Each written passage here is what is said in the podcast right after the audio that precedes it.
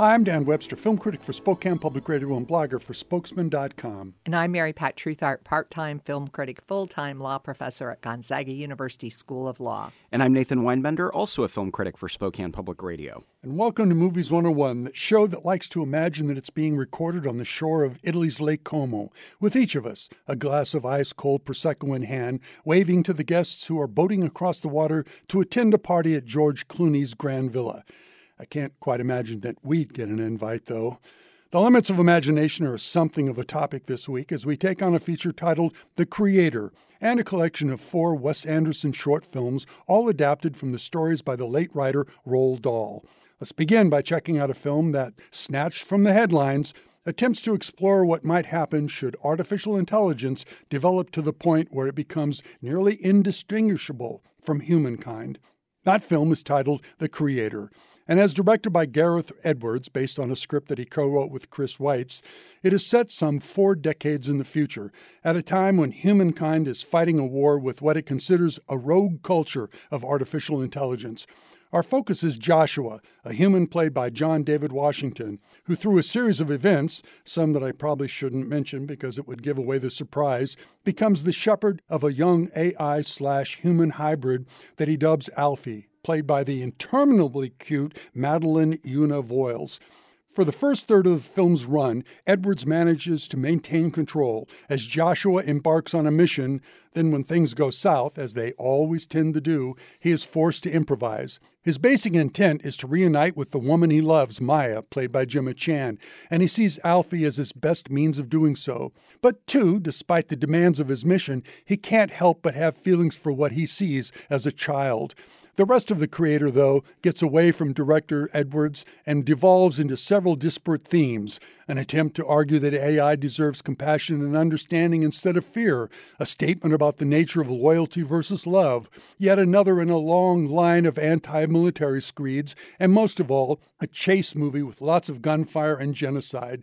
Some of the CGI is as good as anything that's been done since the Blade Runner slash Alien movies, but the story overall ends up being little more than a disappointing, confusing jumble of random clashes and improbable plot twists and that's different from other robot movies that we've seen over the decades. Uh, I'm not so sure. Dan, you gave us a very concise assessment of this film, and I don't really have a whole lot to add in terms of its backstory and its context.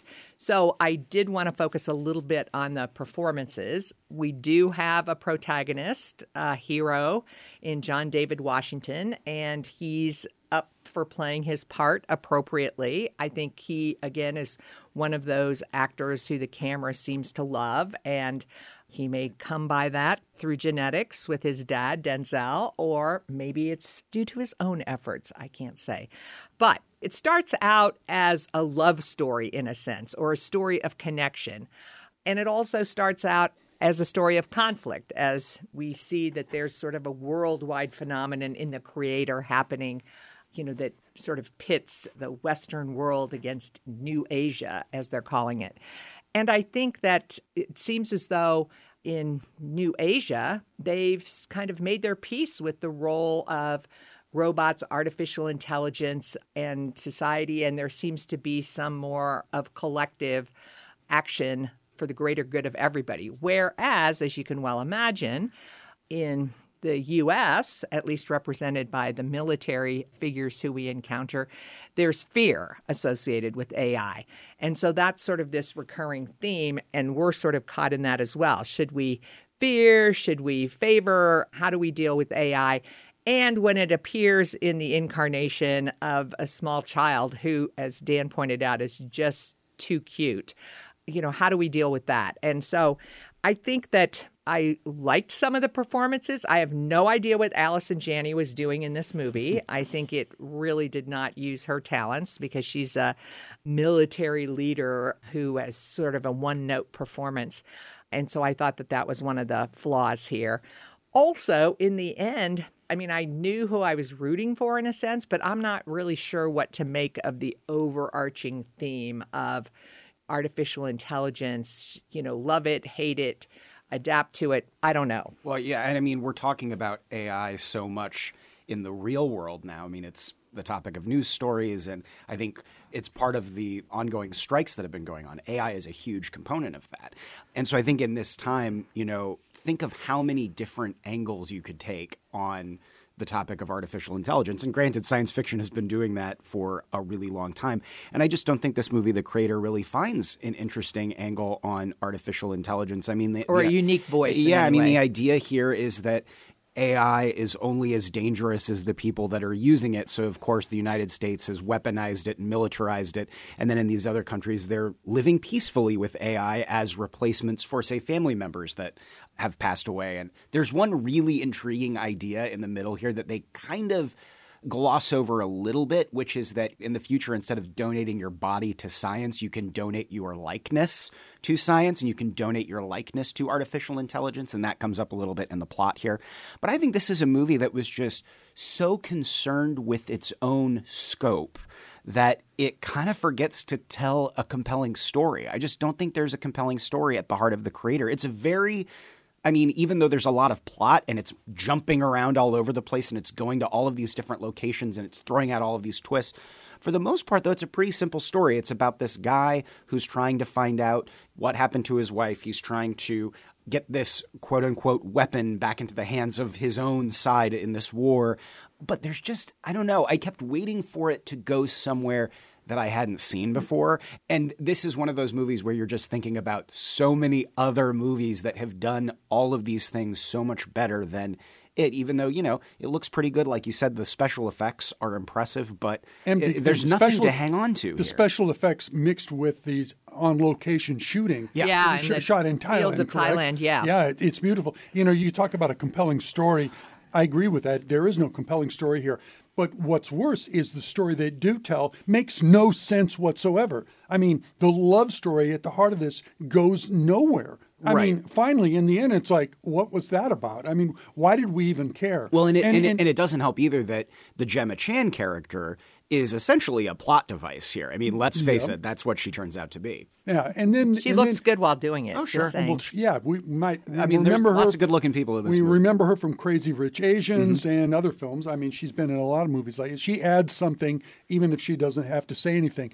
The other big problem with the film is the final third. It becomes this huge chase scene, but it's like what I was trying to say in the intro. There's so many improbable plot twists. I mean, they have to split up, and the little girl has to do one thing, and Yeah. she's running down these hallways where she could have been killed any moment, but she isn't. And then he has to go and do this ridiculous climbing up to place a bomb Yeah, and they have to they have to make it onto a flight essentially Yeah. and get up to this ship that Nomad. Yeah, yeah. Nomad. Which another kind of movie I was reminded of, or filmmaker I was reminded of, was Neil Blomkamp, the guy that made Yes. District Nine, and he made right, right. And after District Nine, which was this huge kind of out of nowhere crossover mm-hmm. hit. He started making these movies with bigger and bigger budgets, like Elysium, like Chappie, which all had, you know, compelling ideas at the core, but there wasn't much else there. And I kept thinking, you know, they get up to that ship and it's almost this utopian like society. And I was like, I saw this in Elysium, and I don't know if Elysium did it much better, but it feels like that kind of movie where it's giving you a little bit to chew on, but then not delivering on the potential of what this concept could have been. and don't you think the end also is like, stay tuned for the sequel? Yeah, I don't think that's going to happen. Yeah, I don't think that this deserves a sequel. And I think that watching it, I mean, I have to say, I was entertained. I didn't feel as And this, though I folks, wasted amounts my to time. a rave review from Mary Pat right, Treuthart. exactly. Given the subject matter, et cetera. Yeah, et you never met a science fiction film you couldn't just pick apart. Correct. So, th- but you went along with this one. I did for some reason. Okay. Some other movies I wanted to mention that I was thinking about. I mean, obviously, something like The Matrix. There's even a shot when they reveal the little girl. The shot of that felt like something right out of The Matrix. Ghost in the Shell. I was talking to Dan about this before the show, but I also kept thinking of the movie The Golden Child. Oh, The- yes. Because it's about this little kid Right. who has these powers and we have to protect the What child. about, what about the short circuit movies? Remember those? Oh, Johnny I mean, Five, yeah, yes. there we Uh, go. And, and Blade Runner, of course, Of course, always comes yeah. up in these. And then name your Spielberg film of choice. I mean, it goes from AI, artificial intelligence. Uh, there's Minority Report in here. There's even E.T. in here, where you know the big bad government's trying to come and take this powerful creature away from our hero. And I don't know, it just felt like cliche after cliche. I just thought I've seen this before, and I think that would be no all ultimate payoff. yeah, I and mean, that's I the thing that's is, I think it would problem. be all right Yeah. because there's only so many concepts that you can get to before you know you kind of have to go back to recycling some stuff. But there just isn't another layer of really anything of interest on top of the admittedly impressive production. So yeah, there just wasn't much here for me to kind of sink my teeth into, unfortunately. No, and that's too bad because I was holding out a lot of hope. When I saw John David Washington in the trailers, I said, we have got to see this. And on top of that, this is one of the rare big budget genre films that isn't based on an existing property. Yeah. This isn't just another, Right. you know, comic book movie. It's an original idea, but maybe not so original. Not so original. And that was our discussion of The Creator. And this is Movies 101. It's time to take a short break. Before we go, remember that you can access podcasts of Movies 101 by going online at SpokanePublicRadio.org. While there, check out the individual reviews that Nathan and I write. Don't do it now, though, because we'll be right back to discuss Wes Anderson's adaptation of four Roald Dahl short stories. You're listening to Movies 101 on Spokane Public Radio. Subscribe to your favorite public radio programs when you become a Spokane Public Radio sustainer, just like any news or entertainment service you use. But unlike those other services, you decide how much you want to pay. Set up an electronic funds transfer, and monthly installments will be withdrawn automatically from your account. Plus, you can start or stop your subscription anytime you want. As a sustainer, you help make your public radio station strong. You support your favorite programs, and you never have to wonder when to renew. You're part of the community that sustains public radio. Call 509 328 5729 during business hours or go online to SpokanePublicRadio.org. Click the red donate button and start the process. Working together, we make our community a better place to work, play, and listen.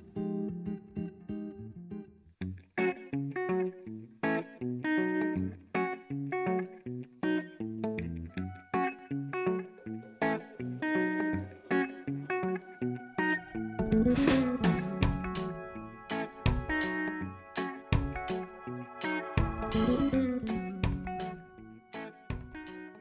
we're back. This is Movies 101, and I'm your host, Dan Webster. During the first half of the show, Mary Pat Treuthart, Nathan Weinbender, and I discussed the science fiction blockbuster The Creator. Let's now move to something a bit more literary, namely four short films by the director Wes Anderson that have been adapted from an equal number of short stories by Roald Dahl.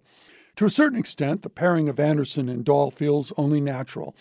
Anderson makes movies that are instantly recognizable, droll and quirky, specifically set in their own Anderson take on existence.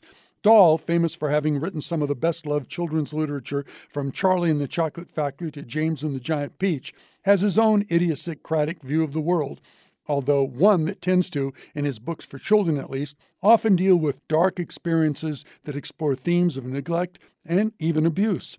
Three of the four stories that Anderson adapts here, the wonderful story of Henry Sugar, the Ratcatcher, and Poison, are adult stories, while the fourth, The Swan, involves a boy being bullied. All, though, involve some sort of conflict, from a man trying to overcome his inherent base nature, to a man threatened by a snake, and more, to a man who specializes in killing rats. Look for a cast that includes Benedict Cumberbatch, Ralph Fiennes, Ben Kingsley, Richard Ayoade, and Dev Patel, all of whom act their parts while narrating Dahl's actual prose. The effect may strike some as curious, as both Anderson and Dahl's work tends to do, but fans of both are likely to appreciate this pairing for the blend of brilliance that it is. Sort of odd how these films are being released because they're all being released separately on Netflix and not as, say, one big anthology of short films because they are all of a piece, not just because they're all from the same filmmaker and based on the same author, but they share much of the same style and much of the same cast. I mean, all of these actors kind of show up in all of them to varying degrees. So, would you? Does this vote in favor of binge watching these rather? I mean, we watch them separately. Uh, I watch them back to back to back to back. okay. Um, and altogether, it makes about a 90 minute film when you kind of add them all up. And you even have Ralph Fiennes showing up in all of them as Roald Dahl himself, sort of coming in and narrating certain parts of the story. So I wonder why Anderson didn't opt to make this into a feature and decided to release them all separately. And the fact that Netflix has really only been advertising the Henry Sugar story. I didn't know about the other three until like a week ago, even though I'd been hearing about the Henry Sugar short film because it played at the Venice Film Festival, I think. But I thought these were really interesting, and I think they're especially interesting in the wake of Asteroid City, which was Wes Anderson's last feature, which only came out a few months ago. And I think it continues a lot of the same themes of that film as far as what it means to adapt a story, what artifice looks like and how that plays into the actual filmmaking and storytelling process because one of the stylistic gambits here is that we're seeing all of the moving parts of this story so an actor will transform into another character and an actual we see like a crew member who's still dressed in you know the Wes Anderson kind of style will come out and hand them you know their change in costume.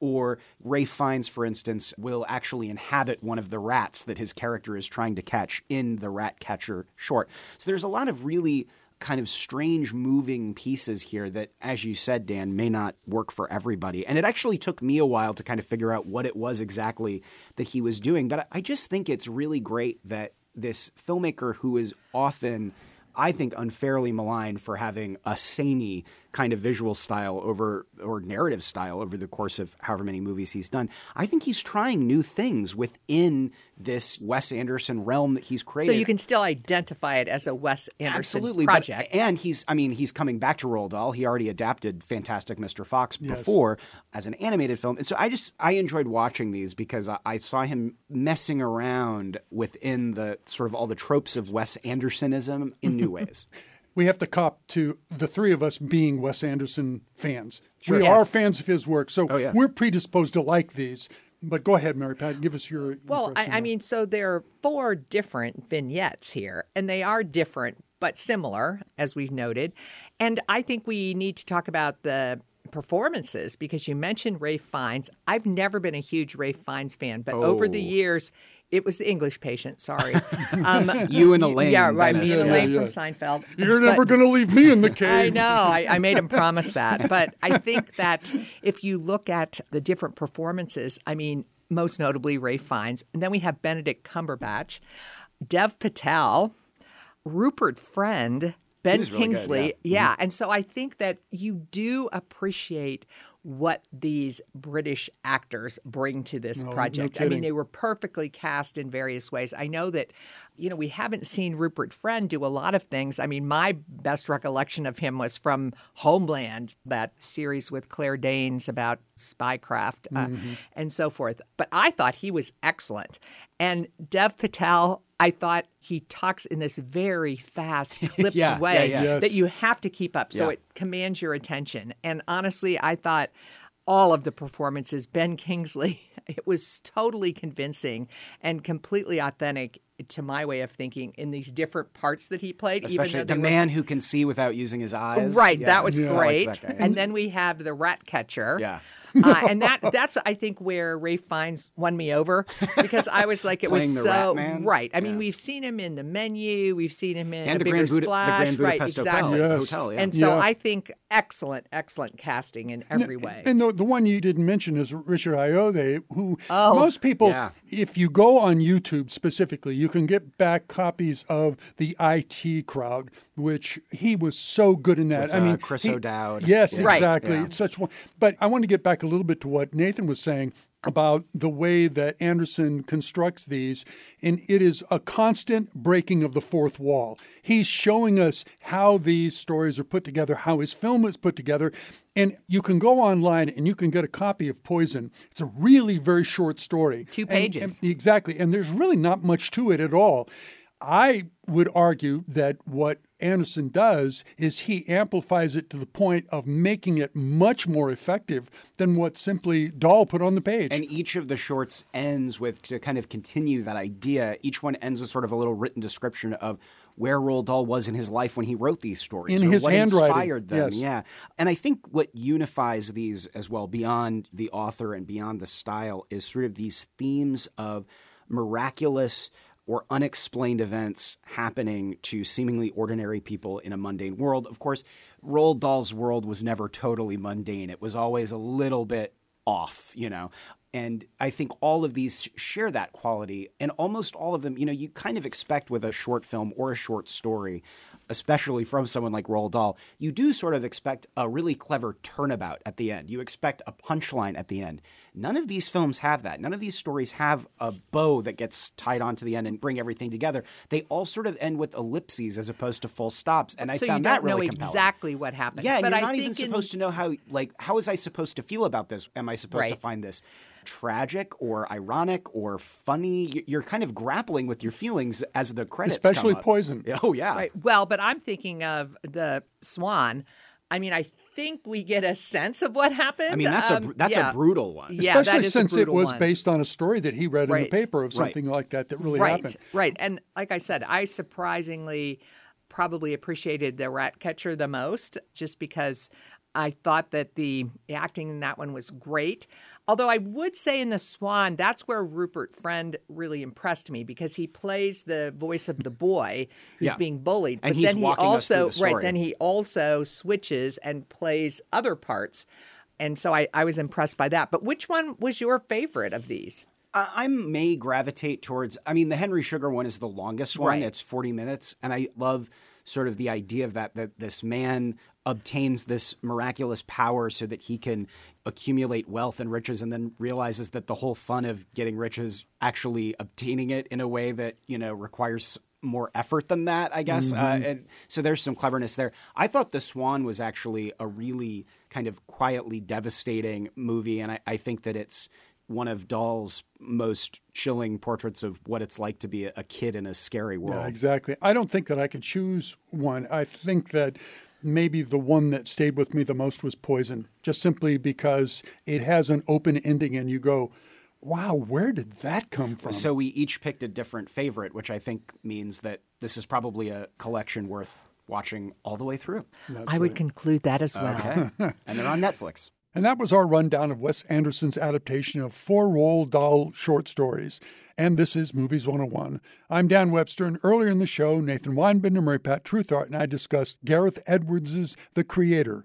Let's take this moment to thank this week Jim Tevenin for both producing and engineering the show.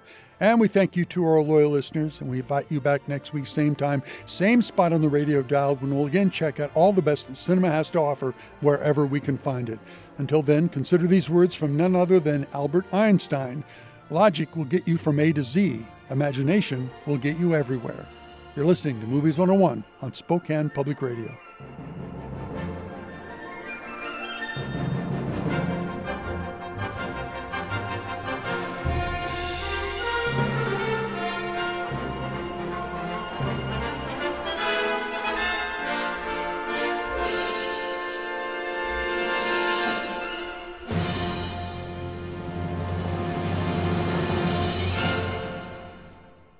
Movies 101 podcast is made possible by the members of Spokane Public Radio. Become a member at SpokanePublicRadio.org. Thanks for listening to Movies 101.